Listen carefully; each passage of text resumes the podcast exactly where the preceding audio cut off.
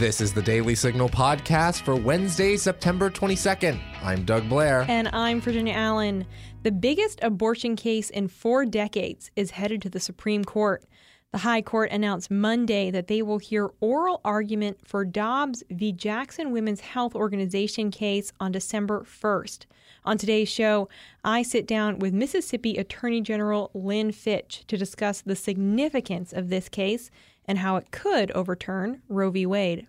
And don't forget, if you're enjoying this podcast, please be sure to leave a review or a five star rating on Apple Podcasts and encourage others to subscribe. And now, on to today's top news.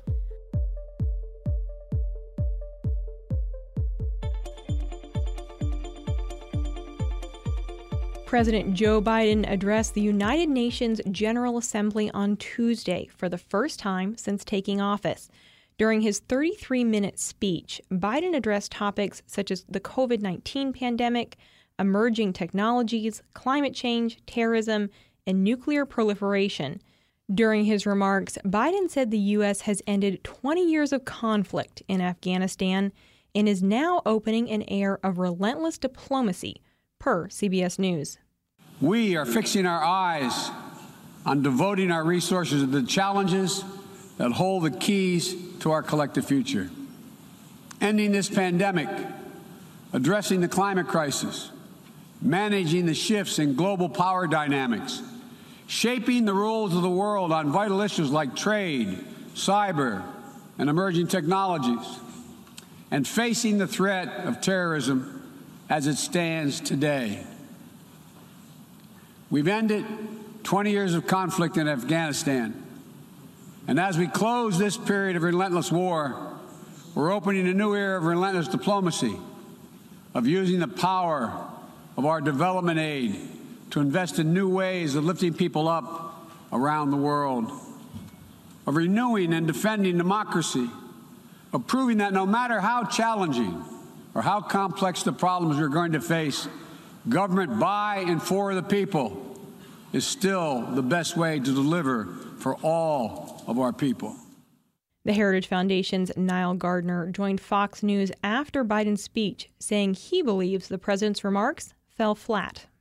I think that uh, you know President Trump uh, was in many respects a far stronger leader on the international stage. He wasn't hugely popular, uh, but I think that when Trump spoke, the world listened. I think with with Joe Biden, there was so much empty rhetoric and hot air in his address uh, today that a lot of uh, you know international leaders were tuning out uh, with regard to his uh, his remarks today.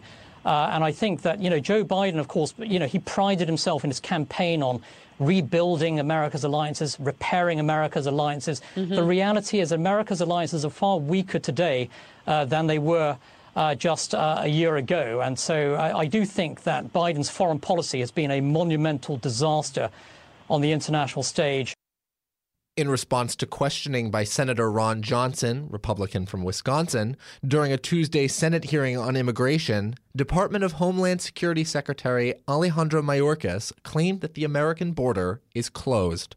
Here's the exchange between Senator Johnson and Secretary Mayorkas via Grabien Media eight to 1,100 known gotaways, which would equate some somewhere over 300,000 gotaways, known gotaways for, for the year.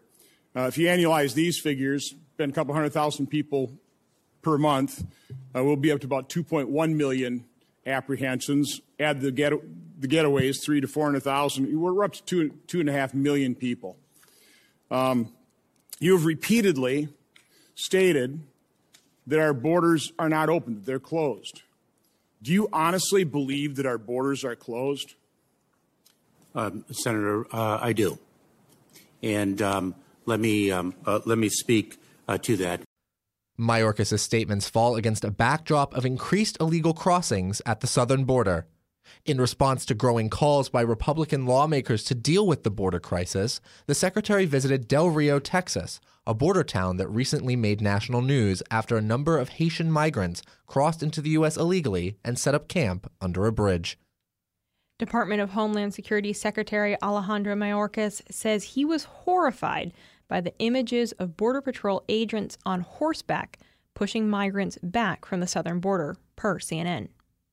One cannot weaponize a horse uh, to aggressively attack a child. That is unacceptable. That is not what our policies and our training require. Please understand, let me be quite clear. Um, that is not acceptable. We will not tolerate mistreatment. And we will address it with full force based on the facts that we learn. Thousands of mainly Haitian immigrants have gathered at the U.S. Mexico border in Del Rio, Texas, seeking asylum. Earlier this week, pictures and video surfaced of Border Patrol agents on horses trying to deter migrants from entering the large encampment under the bridge on the banks of the Rio Grande River. One image in particular caught the news media's attention.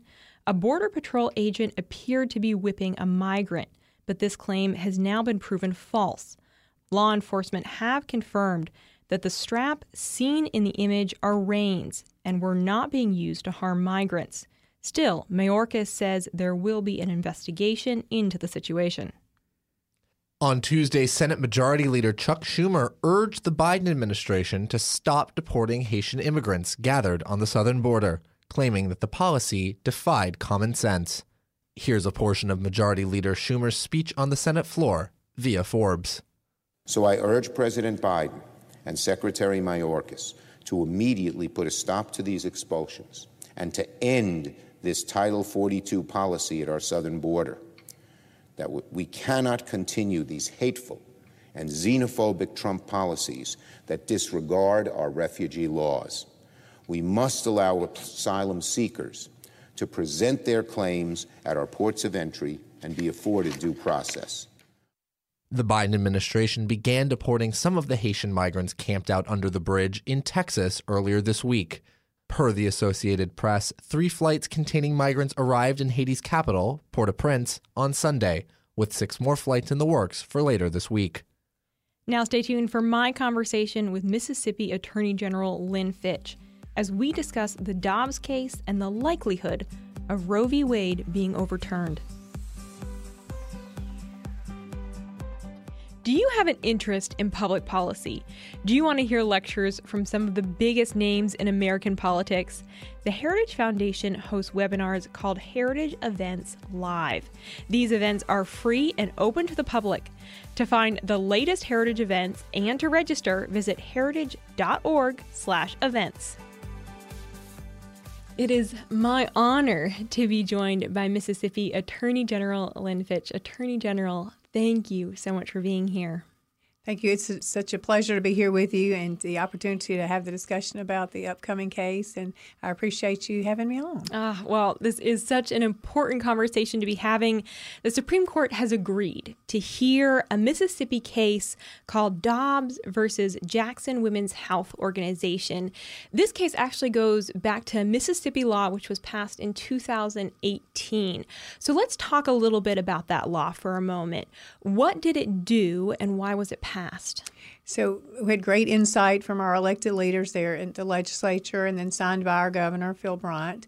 And so they had insight to uh, having a 15 week abortion ban. And um, they passed it and it percolated along and it was stayed, you know, all the way through uh, unfortunately. So when we were able to get it to the um, United States Supreme Court, we were delighted that we, you know, filed for cert, and then it was when it was granted, um, we were thrilled that they would look at the question: Is this a state's interest? Which it is, or you know, w- how would they go along the lines and look at the question of viability? Uh, so this case was there prior to me getting there, and when we looked at it, we were like, absolutely, we're going to do everything we can uh, to push this case along. And again, couldn't be any more excited when the, the day that it came down and said we're taking the Mississippi, the Dobbs case is moving forward.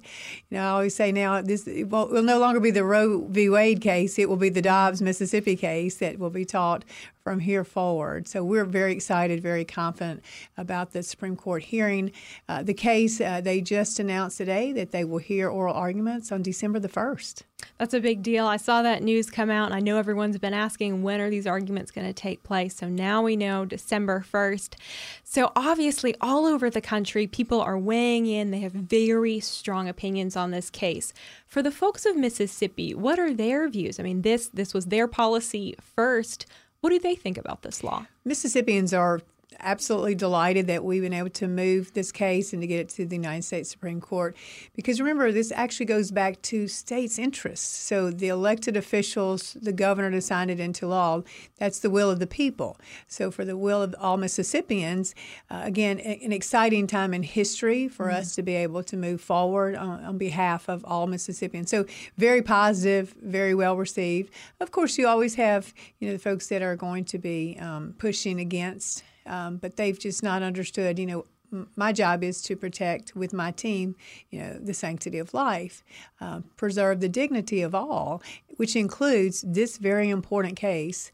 Uh, and I'll tell you, when it came down in May, we'd been sitting there on the list uh, from the United States Supreme Court, and you know, it was just uh, thrill, delight, excitement, joy when they, on a Monday morning, decided they would hear the Dobbs case. Well, and how did that happen? How did this how did this case make its way up to the Supreme Court? What was that process? So after we it, it had been stayed um, numerous times, and then we filed for um, a petition for cert to the United States Supreme Court um, when I got there, and we were thrilled when we made it to the list because the United States Supreme Court will keep a list of cases that they are considering taking mm. up. And so it, it, sat there for a number of weeks. And you know, normally they will, on Fridays at lunch, they will say, We're taking these cases up. And so every Friday we'd get excited and nothing. Yeah. And so the, on a Monday morning in May, um, they opted to take this case. So again, we have been so excited, been very strategic about how we've been moving forward with this case. Partners have been awesome. Again, this is a case that is not only being impactful, certainly in the state of Mississippi, but for people all across our country because mm-hmm we're about to touch a lot of different lives through this case, uh, be it the mothers, uh, be it those babies, and then again, how do we have the discussion to empower them all the way through the pregnancy and then as those precious children are born. Yeah. Talk a little bit more about that, if you would, the significance of this case, because this is really the biggest abortion case to go to the Supreme Court since 1992 when the court heard uh, Planned Parenthood v. Casey. Why is this such a big deal that they are taking this case up? Well, you have to think this has been nearly 50 years since Roe v. Wade, and different times now for sure. Mm-hmm. And this is not a, a, constitutional right. If you just do a, a, strict look at the law, this is a state's right. Mm. Um, but what was so different back in 1973? Well, back then you, you had to really make some choices between whether you'd have children or whether you might going to be a professional female into the working scope.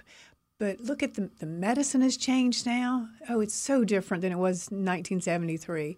Uh, women have changed. The opportunity to be in so many different areas and different jobs and different perspectives.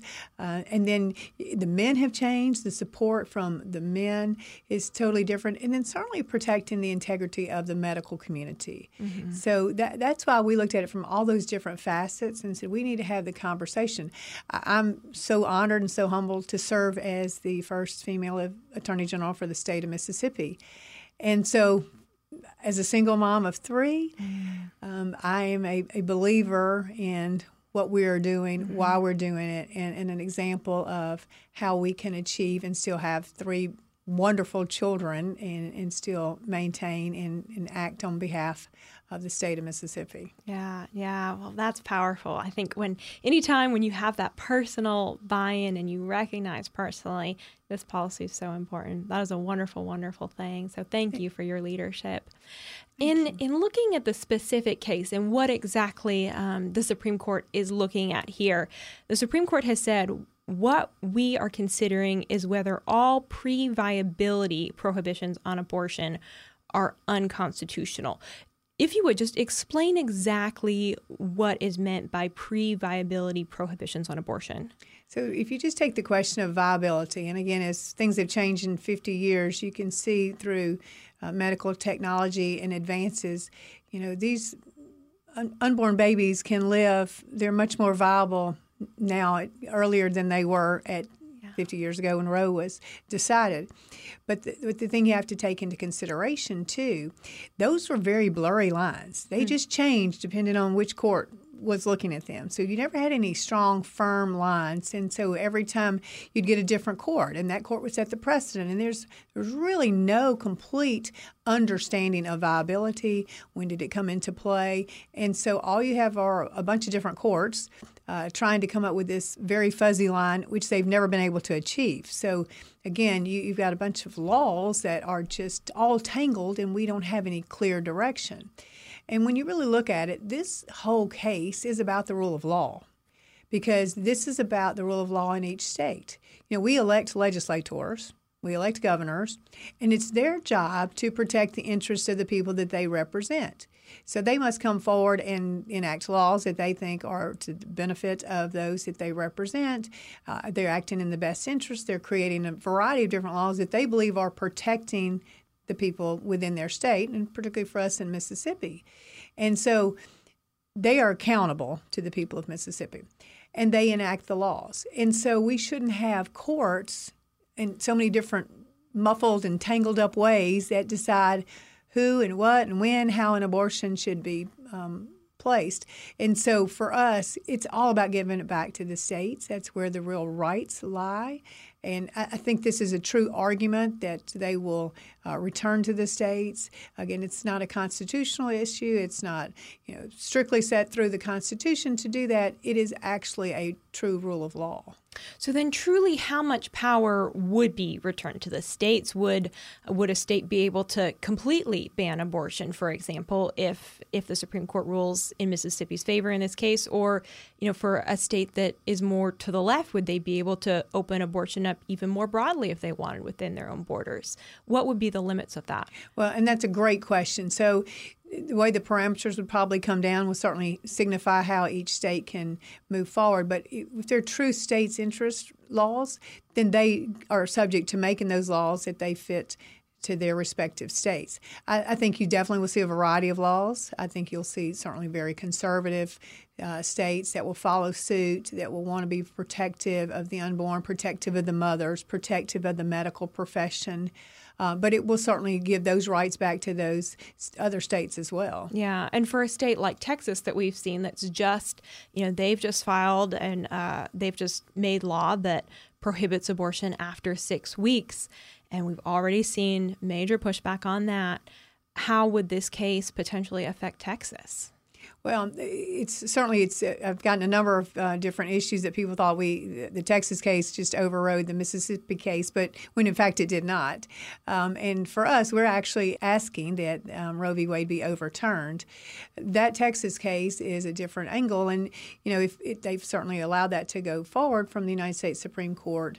Um, it, it, certainly is their state's interest that they've chosen with the, the six weeks, the heartbeat, um, and they can proceed along those lines. So I think it gives great value and it adds to the importance of each state to be mm-hmm. able to signify which laws represent they think in the best for their, um, you know, the different people that live across their states. Yeah. Now we have recently seen from the Supreme Court some uh, what some people are calling sort of middle rulings, where the court rules and it doesn't really address the larger issue at hand. So, are you confident that we're going to see the Supreme Court give a really clear and direct ruling on this case? Well, I feel very confident that we're going to win. Our, our brief was written in such a manner we really wanted to be very forceful be very bold on the issues, talk about the significance, how it affected, um, again, the women, the children, uh, our medical profession. That was very key to us to really talk about let's protect and have the discussion on the sanctity of life. Well, in order to do that, you have to have a holistic view. You, you have to talk about women and you have to talk about where they go in the future. I feel like the court was ready uh, because in selecting our case, this gives them the opportunity to have that very thorough discussion. So I, I, feel very good, as does my team, that this is going to be a, a, game changer for our country, yeah. uh, which is very exciting. That is exciting. Now, I know, like you mentioned, you filed briefs in this case. Within those briefs, what are some of those things that you are specifically asking the courts for and asking them to consider? And are there uh, maybe previous rulings that you are expecting that the Supreme Court will bring up uh, and kind of use as they weigh in on their decision? Well, you know, we, we hit the, the big cases head on the Roe v. Wade, the Casey versus Planned Parenthood, because those seem to be the ones that um, had the most discussion and the most mm-hmm. reference to. And again, so you have a number of different precedents all about, and some may reference Casey, some may reference Roe. Um, so to really hit it eh, very strong and make the argument that um, those cases just really confuse things. They, they made the conflict much worse. They mm-hmm. never gave any complete dialogue and had a real conversation about what are the, the rules in, regarding abortion. Instead, they set these very different rules uh, for abortion and then couldn't adhere to those rules. And so you have just time and time again no clarity. So we're asking for complete clarity. We want some direction. So, how can we operate within our state? Because again, it should be returned back to the states. And if the states don't like what their legislature passes, well, guess what? There's accountability. You change that dynamic by going to the ballot box and you can vote those individuals out if it's not what the will of the people. We don't have that when we're waiting for a variety of different courts to interpret whatever they think abortion rules are at that point. Mm-hmm. So for us, it's really looking for some strong clarity, some strong return, and, and really adhere to the rule of law.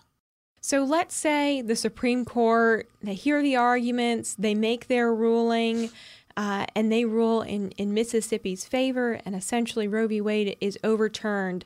What happens the very next day? Because I think some of some of the narrative from the left is we're gonna you know see back alley abortions again, and it's this really kind of uh, grimace narrative that we hear from the left. What's the reality there? Well, I, I think the reality is you're going to have a lot of celebration. I think there's a great voice across our country that's really been rising up. And, and you see that with all the, the people that have been certainly providing amicus briefs on a number of different groups. I mean, 76 for our case. The, the people out there were looking for a platform, looking for the opportunity to really voice support of changing Roe v. Wade and overturning it. Mm-hmm. And this is the first time we've ever gotten to that point, which is hard to believe. It's been 50 years and we've really not had the discussion. So I think in the big scheme of things, the majority you'll see people are excited, people are, are happy. Again, the, the number of lives that will be saved, yeah.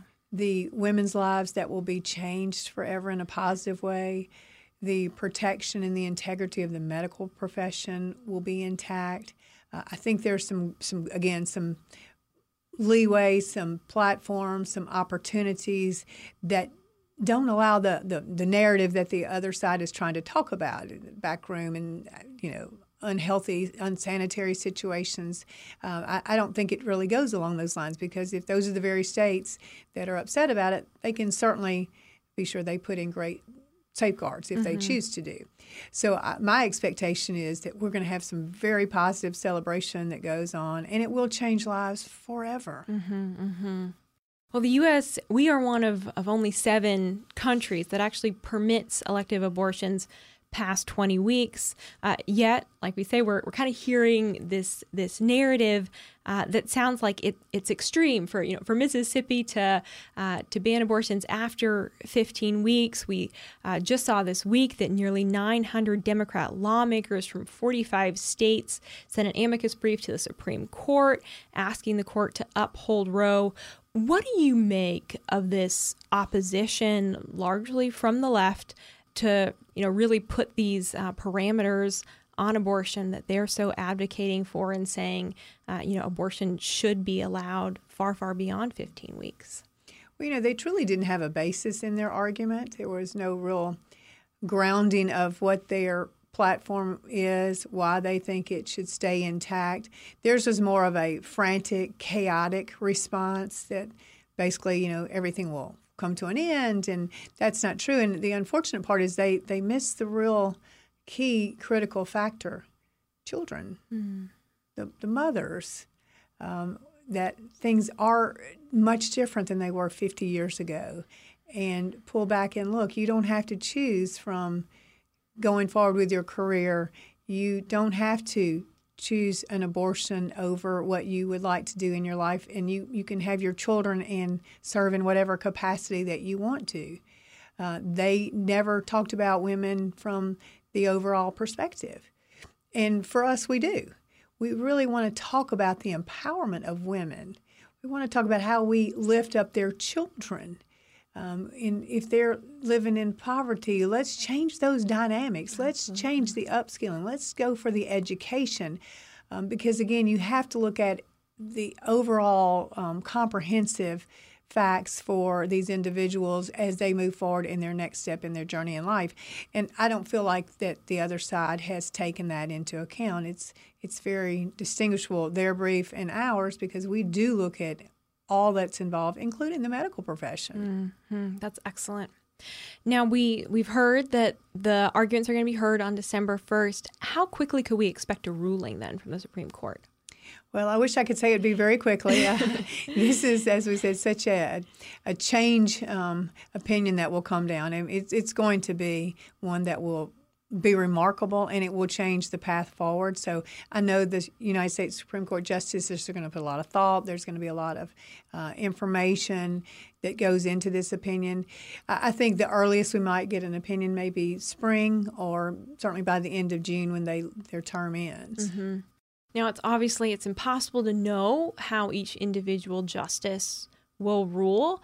Uh, do you have any insight there or any thoughts on maybe what we might see from the nine justices? Well, I feel very confident that we're going to get a ruling in our favor, and I think we've got a number of justices um, that are, are just going to do the right thing. You know, that they believe in doing the right thing, that they believe in protecting children, they believe in protecting women, and they certainly believe in protecting the, the, the medical community. And they're going to look very hard at the, the advances in technology, the viability of these unborn children now, and they're really going to take a hard look at the sanctity of life. Yeah. Because again, they've not been given that opportunity. Um, you know, even going back to um, uh, Justice. Uh, Ruth Bader Ginsburg. I mean, she even talked about um, there was just so much controversy going and so much conflict. We did, never got a resolution mm. on abortion, and she even is, is, you know said that in many of her. Uh, filings but so i think this is a great opportunity for them to all step up and really want to do the right thing and really want to preserve life Attorney General Fitch, thank you so much for your time today. We really appreciate you being here and coming on the show. Well, thank you. It's an honor. Thank you for having me. Such a pleasure. Thank you. And that'll do it for today's episode. Thanks for listening to the Daily Signal podcast. You can find the Daily Signal podcast on Google Play, Apple Podcasts, Spotify, and iHeartRadio. Please be sure to leave us a review and a five star rating on Apple Podcasts and encourage others to subscribe. Thanks again for listening, and we'll be back with you all tomorrow. The Daily Signal podcast is brought to you by more than half a million members of the Heritage Foundation. It is executive produced by Virginia Allen and Kate Trinko. Sound designed by Lauren Evans, Mark Guiney, and John Popp. For more information, please visit dailysignal.com.